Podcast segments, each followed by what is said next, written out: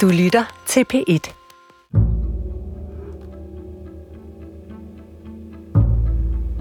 Nå, nu tror jeg, det er tid til, at vi kan få et glas øl. Hvis jeg havde vidst, hvad det her møde ville komme til at betyde for mit liv, så var jeg aldrig trådt ind i den mands hus. Eller vil hellere have et koldt glas hvidvin? Men vi vidste ikke, hvad der ville ramme os. Det kan vi også få. Han virkede jo fuldstændig normal. Hans tanker, hans idéer, hans had, hvad han kan finde på at gøre mod Jørgen og mig. Når jeg får de her PTSD-anfald, så er det ligesom, der sidder en kæmpe sumobryder oven på min brystkasse og trykker den ned. Jeg har fået spørgsmålet, om min frygt for Peter Frederiksen ikke er sådan lidt overdreven. Men jeg er faktisk ikke i tvivl om, at han vil sende legemorder efter os, hvis han kunne. Altså hvis han havde penge til det. Lige siden jeg blev født, og det var jo nok rigtigt, som min bedstefar han altid sagde, og det var jeg jo så lidt bekymret for. Han sagde, Peter, hvis du har fået en idé op i dit hoved, så er der ikke nogen, der kan forklare dig, at den skal du ikke have.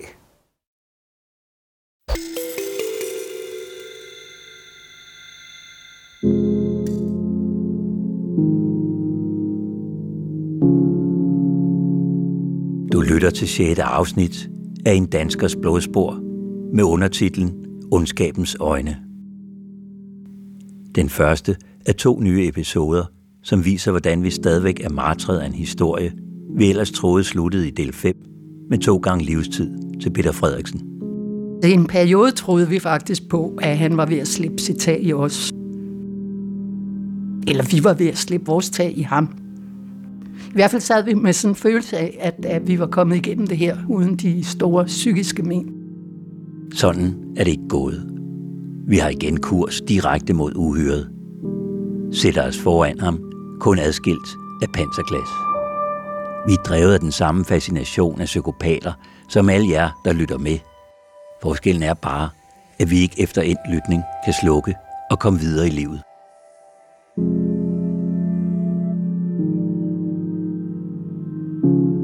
Han er virkelig ikke en mand, du lige slipper væk fra. Over tid går det op for os, at han er i helt sin egen liga. At han ikke er som noget andet menneske, vi har mødt. Du har Peter Lundin. Du har Peter Madsen. Og så har du en tredje Peter. Vores Peter kalder vi ham. Fordi han helt uden invitation er flyttet ind i vores journalist Helle Maj og undertegnet fotograf Jørgen Stjerneklars liv. Vi kan ikke beskrive, hvad han er, men vi ved, at hver gang vi tror, vi har vundet over ham og kan komme videre, så dukker han frem for mørket igen.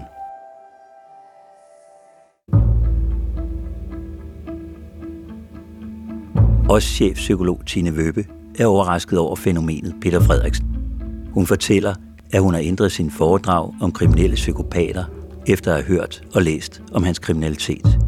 Der har jeg sådan som regel billeder med af Ted Bundy og Charles Manson og sådan nogle. Men de to amerikanske massemordere minder ikke om danskeren. Og så plejer jeg at have et billede også af Hannibal Lecter fra Ondskabens Øjne, og det plejer jeg sådan at stå og fortælle om, at det er så Hollywood-versionen af en psykopat, og de findes ikke i virkeligheden.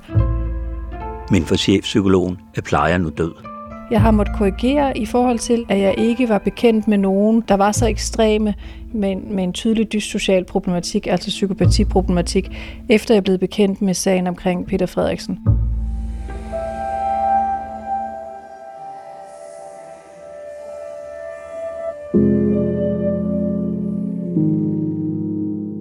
Peter Frederiksen er en mester i at suge folk omkring sig ind i sit psykopatiske univers, som han gjorde det med os, og alle dem, der har mødt ham gennem hans 69-årige liv. Også mange af jer lyttere til vores P1-serie i en danskers blodspor. Jeg har ikke hørt nogen, der ikke synes, den var god. Øh, jeg har heller ikke hørt nogen, der ikke var fascineret. Og så har jeg hørt rigtig mange, der blev skræmte. Jeg har fået alle mulige fortællinger til, jeg var simpelthen nødt til at holde ind til siden og lige åbne vinduet og få noget frisk luft i bilen. Og den der med, at folk fortæller om sådan fysiske reaktioner på at høre det, har jeg hørt rigtig mange gange. Og det har jeg altså ikke oplevet i andre sammenhæng. Den gør noget, den, den øh, har effekt, den giver klangbund. Sådan siger chefpsykolog fra Psykiatrisk Center på Sankt Hans, Tine Vøbe og min danskers blodspor. Hun er førende i arbejdet med kriminelle psykopater og hjalp med at analysere Peter Frederiksens handlinger i de første fem afsnit. I de her to episoder har vores producer bedt hende flytte fokus fra psykopaten og over på os. Os, der var hans bødler, men også hans ofre. Når, når Jørgen og Helle i serien bliver overrasket over, hvad det er for et menneske, de sidder overfor, når det lige så langsomt, man sikkert går op for dem, at det ikke er hvem som helst, de sidder overfor, så, så kan jeg godt forstå, at de bliver både chokeret og overrasket. Det tænker jeg, at vi alle sammen vil blive, og det handler om, at man jo ikke forventer, at at møde nogen, der kan finde på at begå sådan nogle ting, uden at have samvittighedskval over det, eller i det hele taget bare begå den slags ting. Ja, det skulle jo også meget nøde være sådan, så at du og jeg, når vi sætter os ned til et middagsbord et eller andet sted, lige skal scanne bordet for, om der var nogle potentielle, meget voldsomt kriminelle med psykopatiske træk omkring bordet. Øh, det er jo slet ikke sådan, vi møder andre mennesker. Så, øh, så jeg kan godt forstå, at de er blevet øh, både overrasket og endda også chokeret, da det går op for dem, at dels så er det nok ikke bare røverhistorier og øh, sådan småpral, eller, men det faktisk hænger rigtigt sammen, og da det udfolder sig, hvor voldsomt det er, hvor omfangsrigt det er. Det kan jeg godt forstå.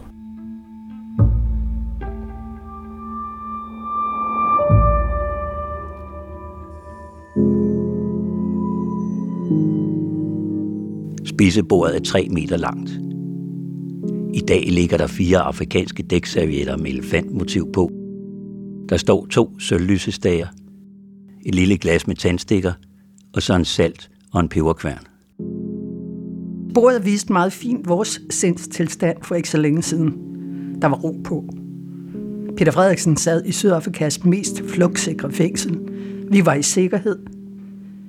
Men før det, der var det her bord et langt kaos i tre år. Det var plastret til med fax og breve, mapper, alt. Og så helt dernede i den anden ende, der lå Peter Frederiksens 12 dagbøger. Eller de lå faktisk ikke på bordet, men på stolen for bordenden, som vi så skubbede ind under bordet. For vi var simpelthen så bange for at spille en kop kaffe ud over det bevismateriale. På det bord lå brækkerne til en stor del af Peter Frederiksens livshistorie. Og nede i soveværelset hang der billeder af kvinder, hvis kønsdel var skåret af. Fotos af børn, som var blevet voldtaget. Ofre for morbrænde. Personer slået ihjel med gift. På døren hang et stort foto af hovedpersonen med stigende øjne. Altså, det var jo en mareridsvæg at vågne op til at gå i seng til. Jeg tænkte ikke så meget over det i starten. Det var bare vanvittigt spændende. Den var faktisk ekstremt vigtig for os under efterforskningen med sydafrikansk politi.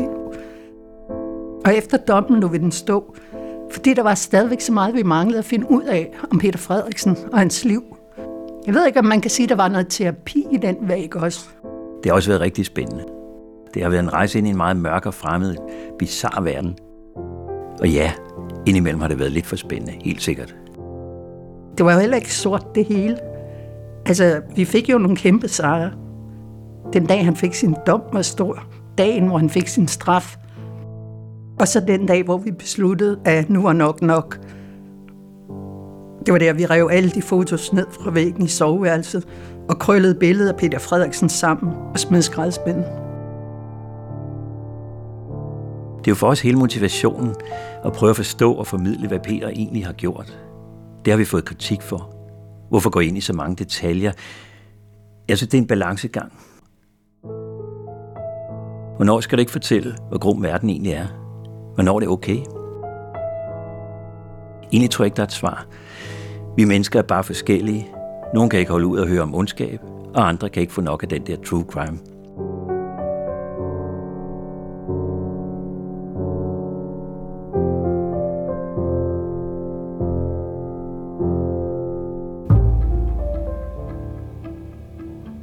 Det er i hvert fald også noget, som jeg øh, igen og igen øh, bliver spurgt om, hvorfor det er, at, at psykopater og psykopati og voldsomme handlinger og sådan øh, er så noget, som så mange synes er spændende. Og Jamen, det er fordi, det er fascinerende.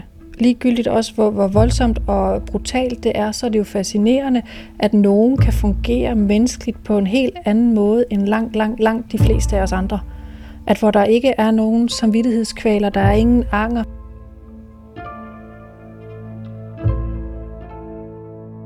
Det var i marts øh, 2018, at Peter fik to gange livstid. Og der stoppede historien for de mange journalister, som havde dækket retssagen. Men den stoppede ikke for os.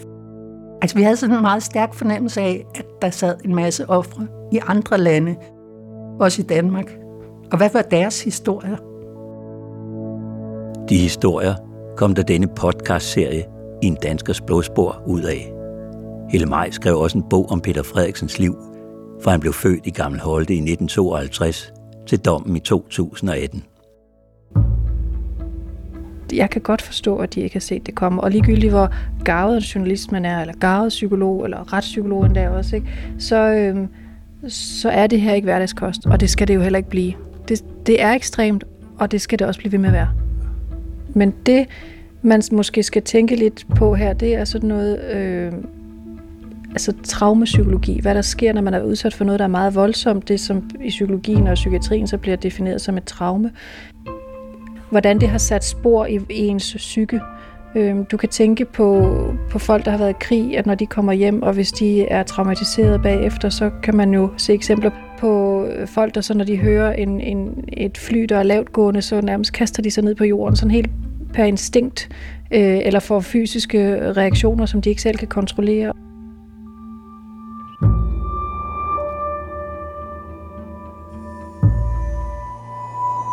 Det er ikke bare mig, men folk både i Danmark, Lesotho og her i Sydafrika. Så vi er alle sammen bange for ham, selvom han sidder der i det der flugtsikre fængsel. Men jeg havde regnet med, at den angst ville aftage med tiden. I dag kan jeg så godt se, at den aldrig rigtig har sluppet sit tag i os. Altså både kroppen og hjernen reagerer på den der angst. Det er ikke sådan hele tiden, men indimellem. Jeg kan få nogle fuldstændig umotiverede træthedsanfald, som ikke rigtig kan styre, så ved jeg simpelthen godt, det er Peter Frederiksen, som jeg har tænkt på.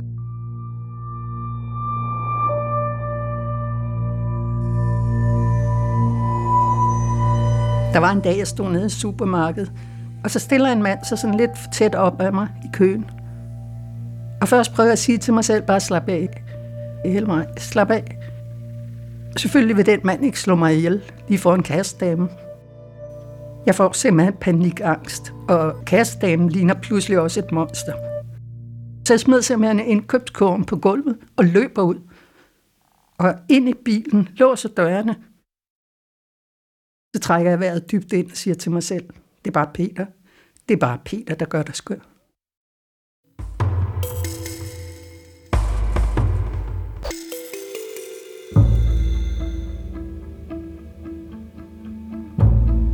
Jeg tænker også, at hvis man har været udsat for en, der er så voldsom i sin agerende, sin adfærd, og en, der er ret psykopatisk igennem lang tid, så kan det også medføre, at man bliver traumatiseret af det.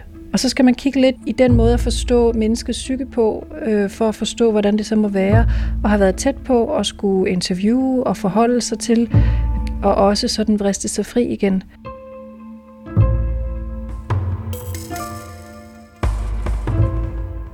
Jeg ved ikke, om jeg kan sige heldigvis. Det ved jeg faktisk ikke. Men jeg har lidt af posttraumatisk stress før. Det kom efter at dækket folkedrab i Rwanda i 1994. Og Helle, hun kender det også for det røveri, vi havde i vores hjem i 2005. Der havde vi fem røver med pistoler, som holdt os fange i to timer. Så vi kender begge to de her advarselssignaler.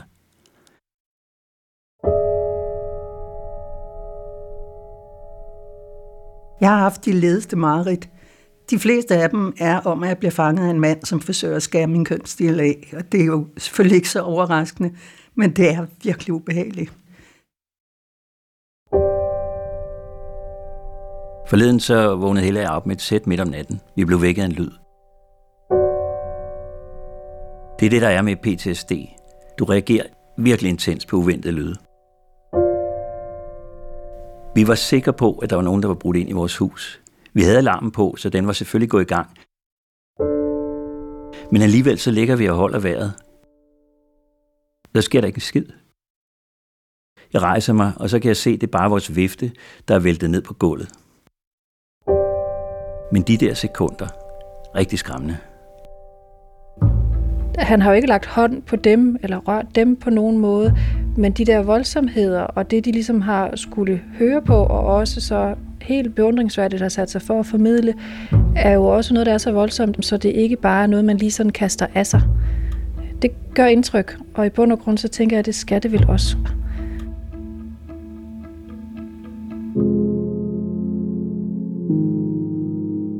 Altså, det er jo ikke sådan, at vi går i hundene på noget tidspunkt. Ellers havde vi jo ikke kunne vidne mod Peter Frederiksen, eller skrevet bogen om ham. Jeg tror, vi klarer os, fordi vi kender til PTSD. Så når den ene går ned, så kan den anden hive op. Det er sket, at vi begge to har fået det, vi kalder Peter-syndromet. Så sidder vi og diskuterer natten lang. Bare for at forstå, hvad vi er blevet en del af. Hvad vi er med i. Hvad vi er ramt af. Det er egentlig også okay, indtil man vågner med lidt tømmermænd. Og ikke føler sig klogere. Og så starter vi morgen med at tale om Peter igen. Fordi det er faktisk den bedste medicin, det der med at tale om ham.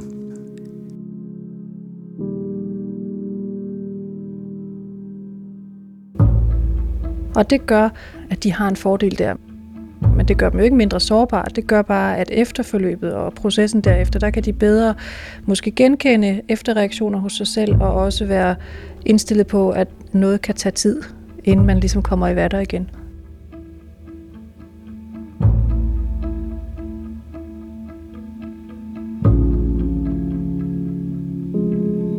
I årvis havde Helle et, et månedligt ritual, hvor hun gik ind på nettet og tjekkede, om Peters gamle mors lejlighed i Gamle Holte var sat til salg.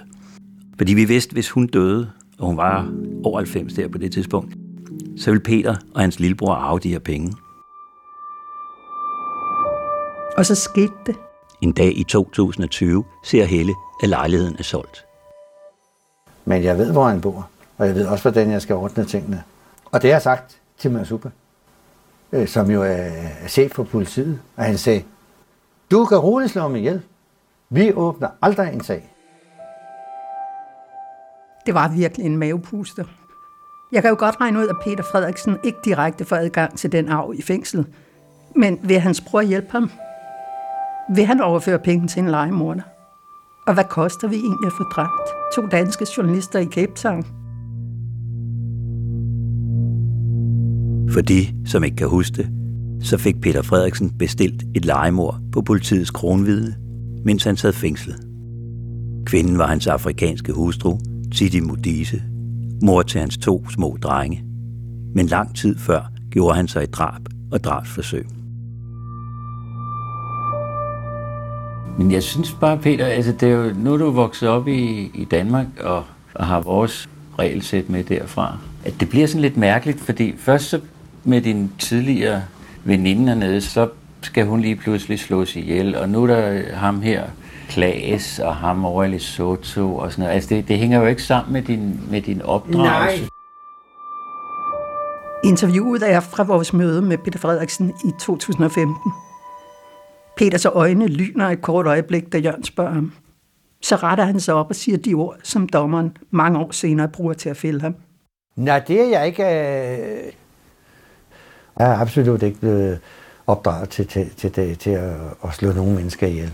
Absolut ikke. Men jeg tror på, og det mener jeg ganske alvorligt, jeg tror på, at det kan være nødvendigt samtidig at gøre den slags ting. Hvis man selv vil overleve.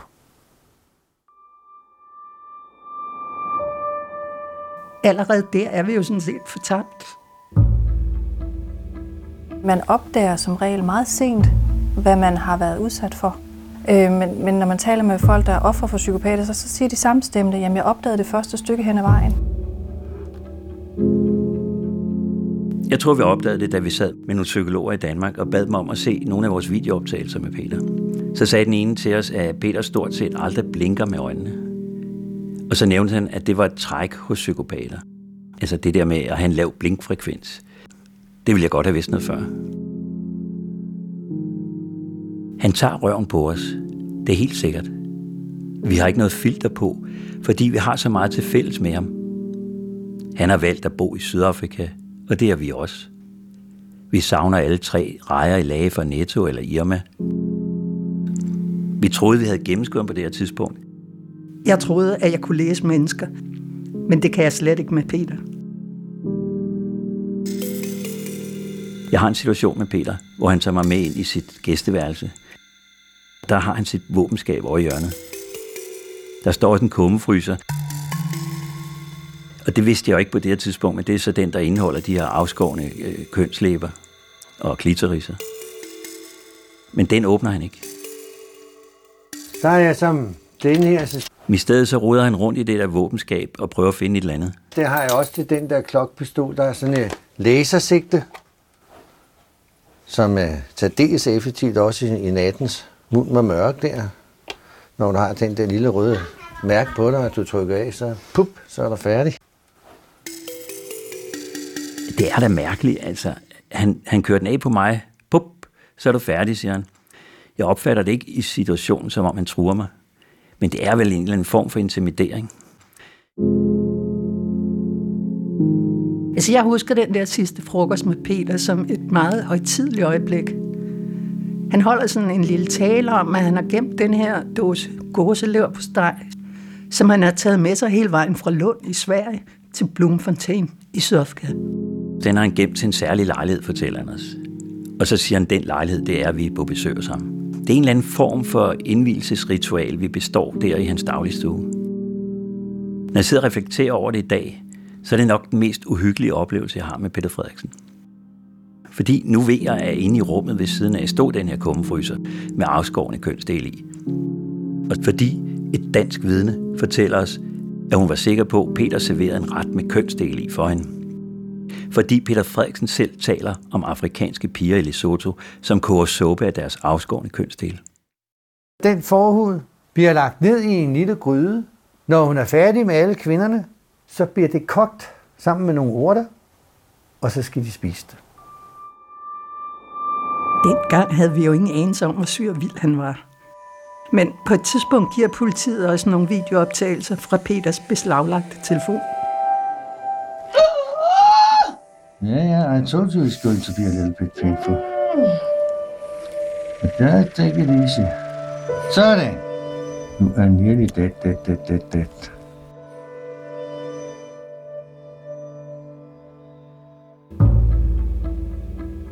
Man tænker lidt, jamen hvis det havde været en Hollywood-film, så er den blevet dømt ude for at være for ekstrem, eller ikke, så skulle det nærmest sådan være over i noget Tarantino-agtigt noget.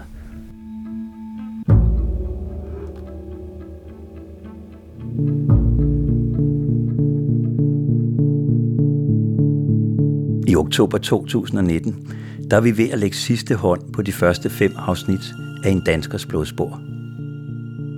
Vi skal give Peter Frederiksen en mulighed for at svare på de beskyldninger, vi fremfører i podcasten. Så jeg ringer til hans forsvarsadvokat. Bruvera fortæller sådan lidt tilfældigt, at han arbejder på at få flyttet sin klient tilbage til fængslet i Bloemfontein.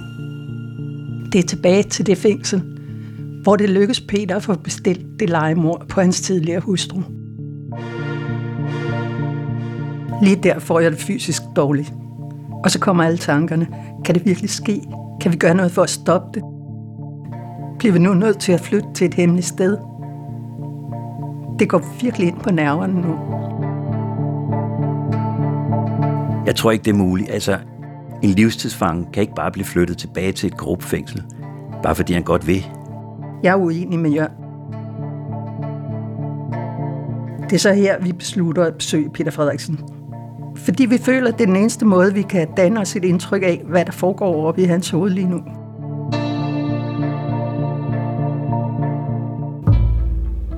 Psykolog Tine Vøbe er ikke helt enig i vores beslutning om et besøg i fængslet. Sådan i forhold til at selv være i vatter rent psykisk og få fundet sådan sin gode psykiske gænge igen, øh, den vil jo blive vippet af fornyet kommunikation og interaktion. Så øh, den stabilitet, man har opnået rent psykisk, er man villig til at gamble med den?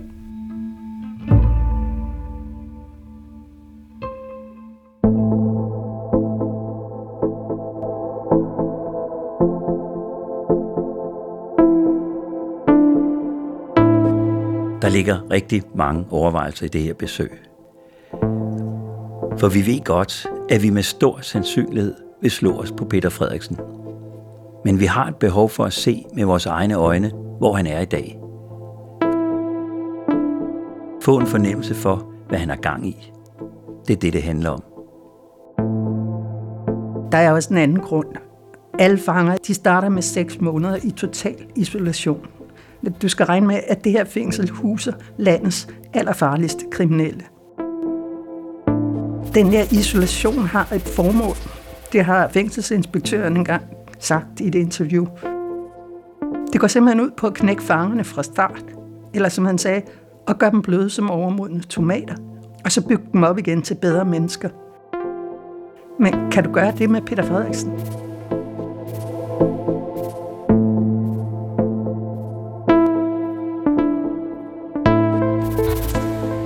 Så kommer der en fængselsbetjent og fører mig ned til et lille bitte rum.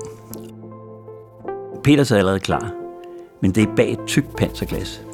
Han ligner en, der har set et spøgelse. Hans vantro var et par sekunder.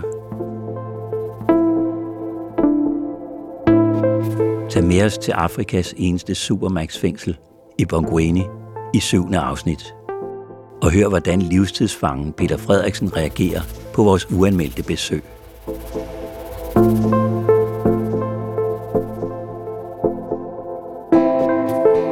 Denne podcast er tilrettelagt af os, Helle Maj og Jørgen Stjerneklar. Torben Brandt har produceret.